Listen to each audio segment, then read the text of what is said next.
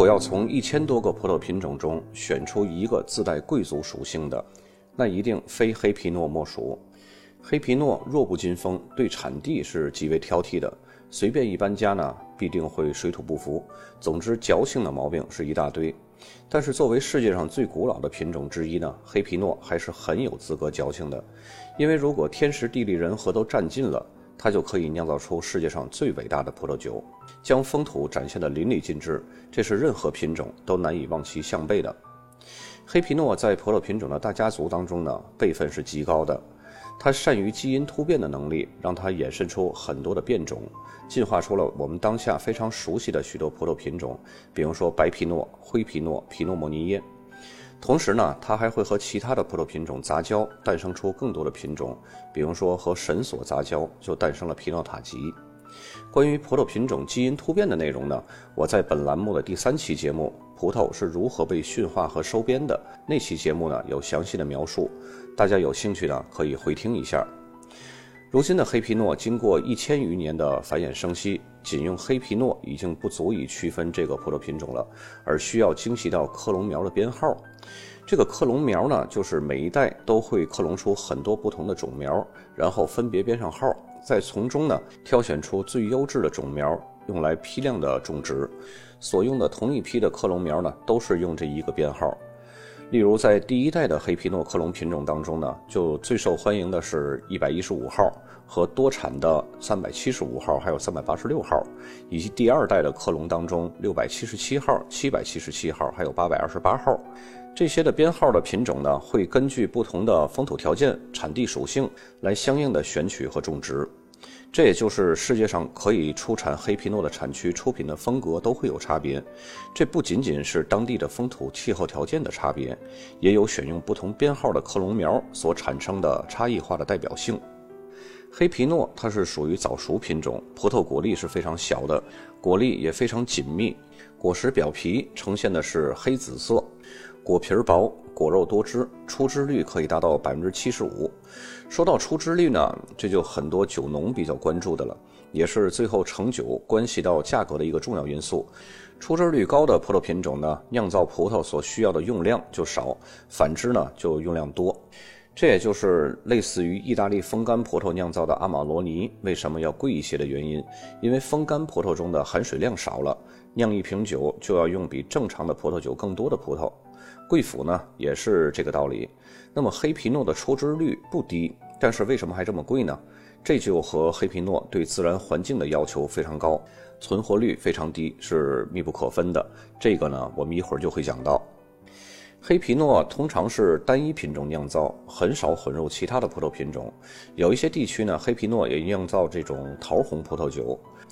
用黑皮诺酿造的干红葡萄酒呢，有着不可揣摩的个性，但总的来说，不同产区的黑皮诺还是有一些共性和特色的。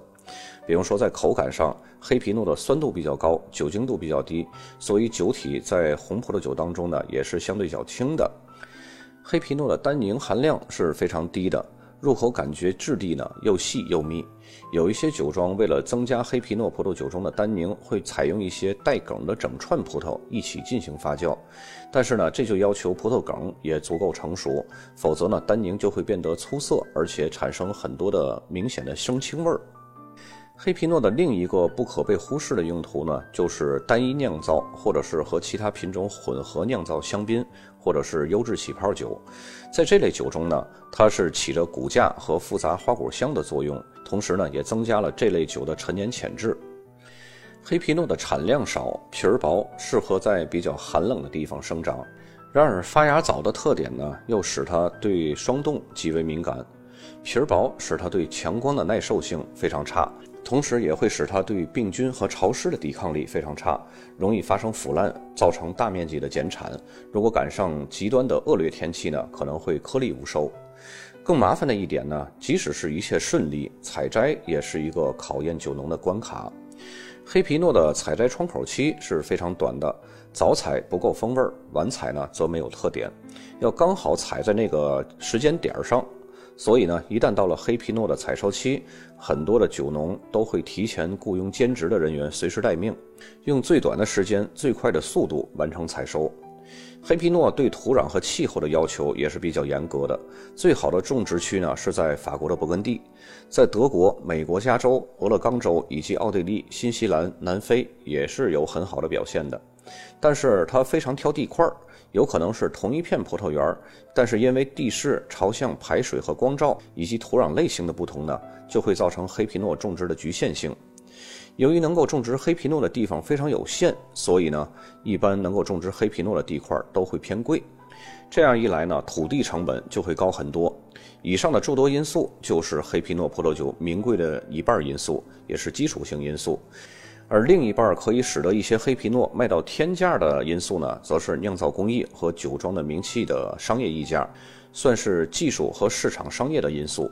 在这一点呢，勃艮第是尤为明显的。同一个园子，不同的酒庄出产着黑皮诺，或是由于酿造工艺的原因，或是由于酿酒师的名气，再或是酒庄的名气，价格都会差几倍，甚至是十几倍。接下来我们来了解一下几个比较出名的黑皮诺葡萄酒产区。毫无疑问呢，提起黑皮诺，最先想到的一定是勃艮第，黑皮诺的老家，最权威的产区，最细致的风土地块的划分。勃艮第基本上是黑皮诺可以正常成熟的最北纬度极限了，当然香槟产区除外啊，因为香槟区在更北的地方，但是酿造起泡酒所需要的果实成熟度和酿干红是不一样的。勃艮第的气候呢，对于要求一定成熟度的黑皮诺来说呢，确实还是有点冷的，于是呢，这就需要在地形上想办法。所以勃艮第的特级园或者是一级园，这些最好的地块呢，基本上都是在朝南或者东南的向阳斜坡上，因为坡顶和坡底呢，都是冷空气最容易聚集的地方。黑皮诺在勃艮第地区呢，是一家独大的法定红葡萄品种，在这里呢，勃艮第能够将其潜力发展到极致。勃艮第的南北跨度是非常大的，导致气候、温度、葡萄成熟度都相差很大。最北边的夏布利周边的大欧塞尔地区的黑皮诺呢，风格就非常清瘦寡淡，而最南边的马贡地区呢，又会因为气温过热而缺少精致和复杂度，所以最具有代表性的则是勃艮第的中部金丘地区。土壤的多元化导致了葡萄酒风格的多样化。勃艮第如果要是细致的说，很难用三言两语描述清楚的，不到具体的村子、园子，只能是越说越复杂，越说越乱的一个问号。如果各位有心细致的去了解一下勃艮第的黑皮诺呢，那么请收听我另外一档栏目《葡萄酒酒标识别》。在那里呢，我将勃艮第的细分到每个村庄或者是葡萄园，用了14期的节目描述完成的。可以说黑皮诺比它在勃艮第的同伴霞多丽更为难懂和复杂。假如说霞多丽是一个普通青年，会挑剔对象的长相、家庭环境或者学历的话，那么黑皮诺简直就是一个不可理喻的文艺女青年。她对任何的鸡毛蒜皮的事儿都很挑，而且呢，翻脸比翻书还快。就像郭德纲说相声当中，我是黑社会，那找茬是一绝的。今天戴帽子了，挨嘴巴，问你为什么戴帽子。明天不戴帽子了，一样挨嘴巴，问你为什么不戴帽子。甚至有的人啊，曾经开玩笑说，酿酒师的星座和气场都会影响到勃艮第的风格。那么的确，在勃艮第根据不同的克隆苗、气候、土壤结构、朝向、海拔、剪枝方式、支架系统和酿酒工序，都会造成黑皮诺多样的变化。想要摆弄好黑皮诺，勃艮第的酒农有一套自己的哲学理念，那就是不该作为的不作为就是作为。心无杂念，减少人工干预，让各个地块的自然风土来传达黑皮诺本身的风味。由于这里的风土条件多种多样，也就造就了这里的黑皮诺以复杂度和多层次、细腻圆润和陈年潜力强而著称。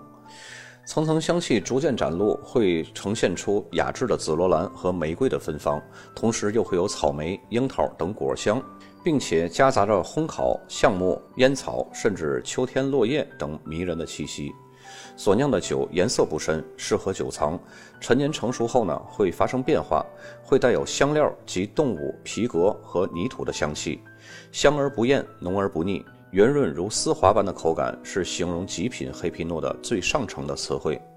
而来自勃艮第的黑皮诺红酒也就因此成为世界上最奢侈昂贵的酒。除了品质之外，勃艮第黑皮诺还有一个特点，就是耐存放。尽管单宁含量比较低，但是天然的高酸度和复杂的风味特征，使得不少优质的黑皮诺可以陈年15年甚至20年以上。如果从种植面积上来看呢，香槟区甚至是超过了勃艮第，是法国最大的黑皮诺产区。香槟气候非常冷凉，比勃艮第还要冷，春天很容易出现霜冻。对于发芽早、成熟早的黑皮诺来说呢，还是有一定的生存挑战的。黑皮诺在香槟的主要种植子产区呢是兰斯山，寒冷的气候导致黑皮诺无法达到一般意义上的完全成熟。这种一般意义的完全成熟，则是指可以酿造干红所需要达到的成熟度。所以酸度呢是非常的高的，更适合酿造起泡酒。经常会出品用黑皮诺酿造的黑中白单一品种香槟。黑皮诺能够微妙地定义整款香槟的基调和底蕴，使其更具有深度、复杂度和力量感。此外，它还能赋予香槟酒体，并带来草莓、树莓、樱桃等红色水果的芳香，更加适合陈年。黑皮诺也可以和霞多丽以及皮诺蒙尼耶混合酿造香槟，它会给整个混酿香槟增加更多的果香复杂度和酒体。美国是除了法国以外种植黑皮诺面积最大的国家，主要集中在加州和俄勒冈州。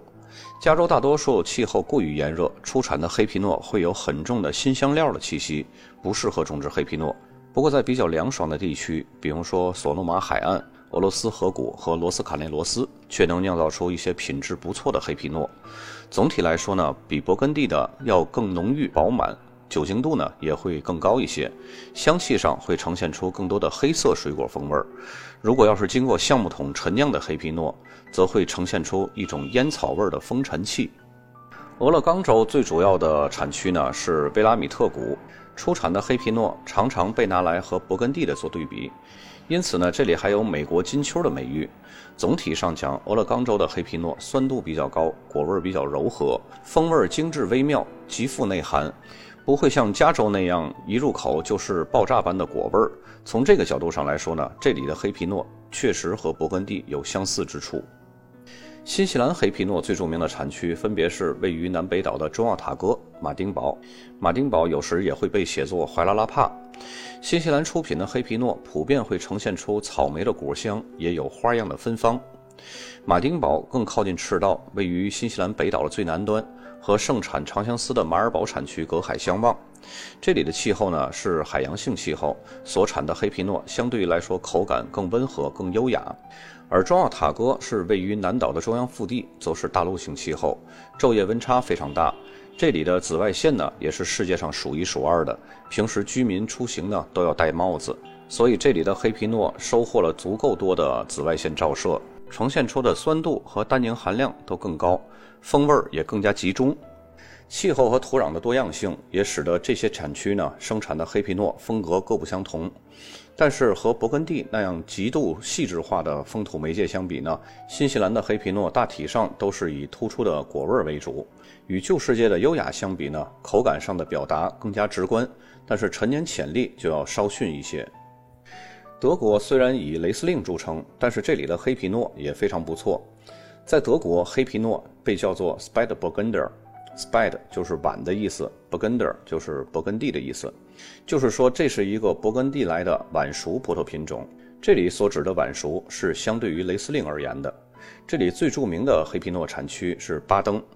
巴登呢是德国最温暖、日照时间最长的产区，所以黑皮诺在这里呢能够充分成熟，有时候甚至会过熟。气候热的年份里呢，黑皮诺的酒精度通常都可以达到15度以上。再加上巴登地区的酿酒商似乎有一种走极端的心理，生产的酒款呢，要么就是强劲有力、橡木桶气息浓郁，要么就是非常寡淡的黑皮诺，导致了这个地区的黑皮诺长期被人低估。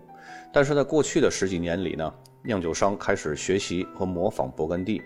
采用更精细的酿造工艺，生产出口感非常优雅的黑皮诺。风格倒是的确和勃艮第的典型黑皮诺有十分相似的地方。另外呢，据说过去德国的酿酒师们之所以被拖后腿啊，一方面是因为自己对黑皮诺没有完全了解，要么过度萃取，把不必要的都萃取出来了，要么萃取不够，该有的风味呢没有萃取到位，显得非常寡淡。另外一个原因呢，是因为他们主要从法国的制桶商那里购买橡木桶，而法国的制桶商呢，很少把最好的橡木桶卖给他们。到了现在，意识到这一点的德国酒庄呢，也纷纷去和法国的制桶商缔结友好的关系。可以买到质量上乘的橡木桶。如今德国巴登产区的黑皮诺展现出的是更饱满的果香和更圆润的口感，至于香气上的表现，常常会带有樱桃、覆盆子、醋栗等红色的莓果气息。经过橡木桶陈酿的黑皮诺呢，则会带有肉桂、丁香等香料的气息。当然在产区内部，根据风土的不同呢，各个子产区也是非常有特色的。比如说凯撒施图尔那里的黑皮诺风味就更加大胆一些，而弗莱堡的黑皮诺就更加有结构感，更适合陈年。最好的黑皮诺风味复杂，浓浓的果香中带有精致的矿物质气息，口感十分微妙。巴登种植的不仅有黑皮诺，还有白皮诺和灰皮诺，堪称皮诺的王国。在法国，除了勃艮第和香槟之外呢，阿尔萨斯、卢瓦尔河谷这些个凉爽的产区也有种植黑皮诺。在意大利呢，黑皮诺是常见于北部的伦巴第，还有上阿迪杰。在新世界当中，澳洲的雅拉谷和智利的卡萨布兰卡谷也都是凉爽的产区，也出产着品质非常优异的黑皮诺。由于伺候黑皮诺的成本很高，这就导致市场上几乎不会存在太过物美价廉的黑皮诺，两位数的酒想都不要想，即使有，那品质也是可想而知的。不过我还真的见过一些平台卖过两位数的黑皮诺，那些呢不外乎就是清库底的那些不能陈年的老年份黑皮诺。黑皮诺的一般性的市场参考价呢，比方说入门级的果香型新西兰黑皮诺，它的价位呢一般是在150到300之间，品质再高一点呢可以达到300到500。再像美国的黑皮诺，它的价位呢就是参差不齐的，入门级200到400的都有，高端一点的呢会达到500甚至1000，这个跨度是比较大的。那么回到黑皮诺的终极梦之地勃艮第，那勃艮第的黑皮诺的价位影响因素呢就太多了，酒本身的品质是一部分，但是葡萄园和生产者的名气也有很大的影响。一般基础的真的勃艮第大区，这里强调真的勃艮第大区，是因为有些酒商啊，他会拿勃艮第丘的酒打着勃艮第大区的旗号去卖，因为普通消费者也不懂，所以这种擦边球呢在国内是屡见不鲜的。真正的勃艮第大区酒呢，它的起步价一般会在120块钱以上，大多数呢不会超过300块。当然除了有一些名庄因为种种原因降级的酒款啊，比如说乐华酒庄，如果感觉这个年份的村庄级达不到水平，为了不给自个儿的名誉抹黑，那么就自动降级到大区级。这种自动降级的酒的品质是远高于其他大区级的，所以价格呢也会比普通大区级稍贵一点。勃艮第的村庄级呢，基本都是在200块起步，这些村庄呢还是指那些没有被炒热的村庄。有些性价比高的不太出名的一级园呢，也能保持在500块钱以下的价位上，比较出名的一级园或者是普通的特级园基本都是在4位数起步。非常出名的特级园，如果要是再赶上产自非常出名的酒庄或者是某个著名酿酒师亲自操刀酿的酒，那么价格飙升到5位数甚至6位数都是常有的事儿。我这儿倒是有两款新西兰入门级的黑皮诺，我放在文稿当中，大家可以看一下，品质非常好，价格都是口粮酒的价格。有需要的小伙伴可以加我微信私聊。本期节目就到这儿，咱们下期再见。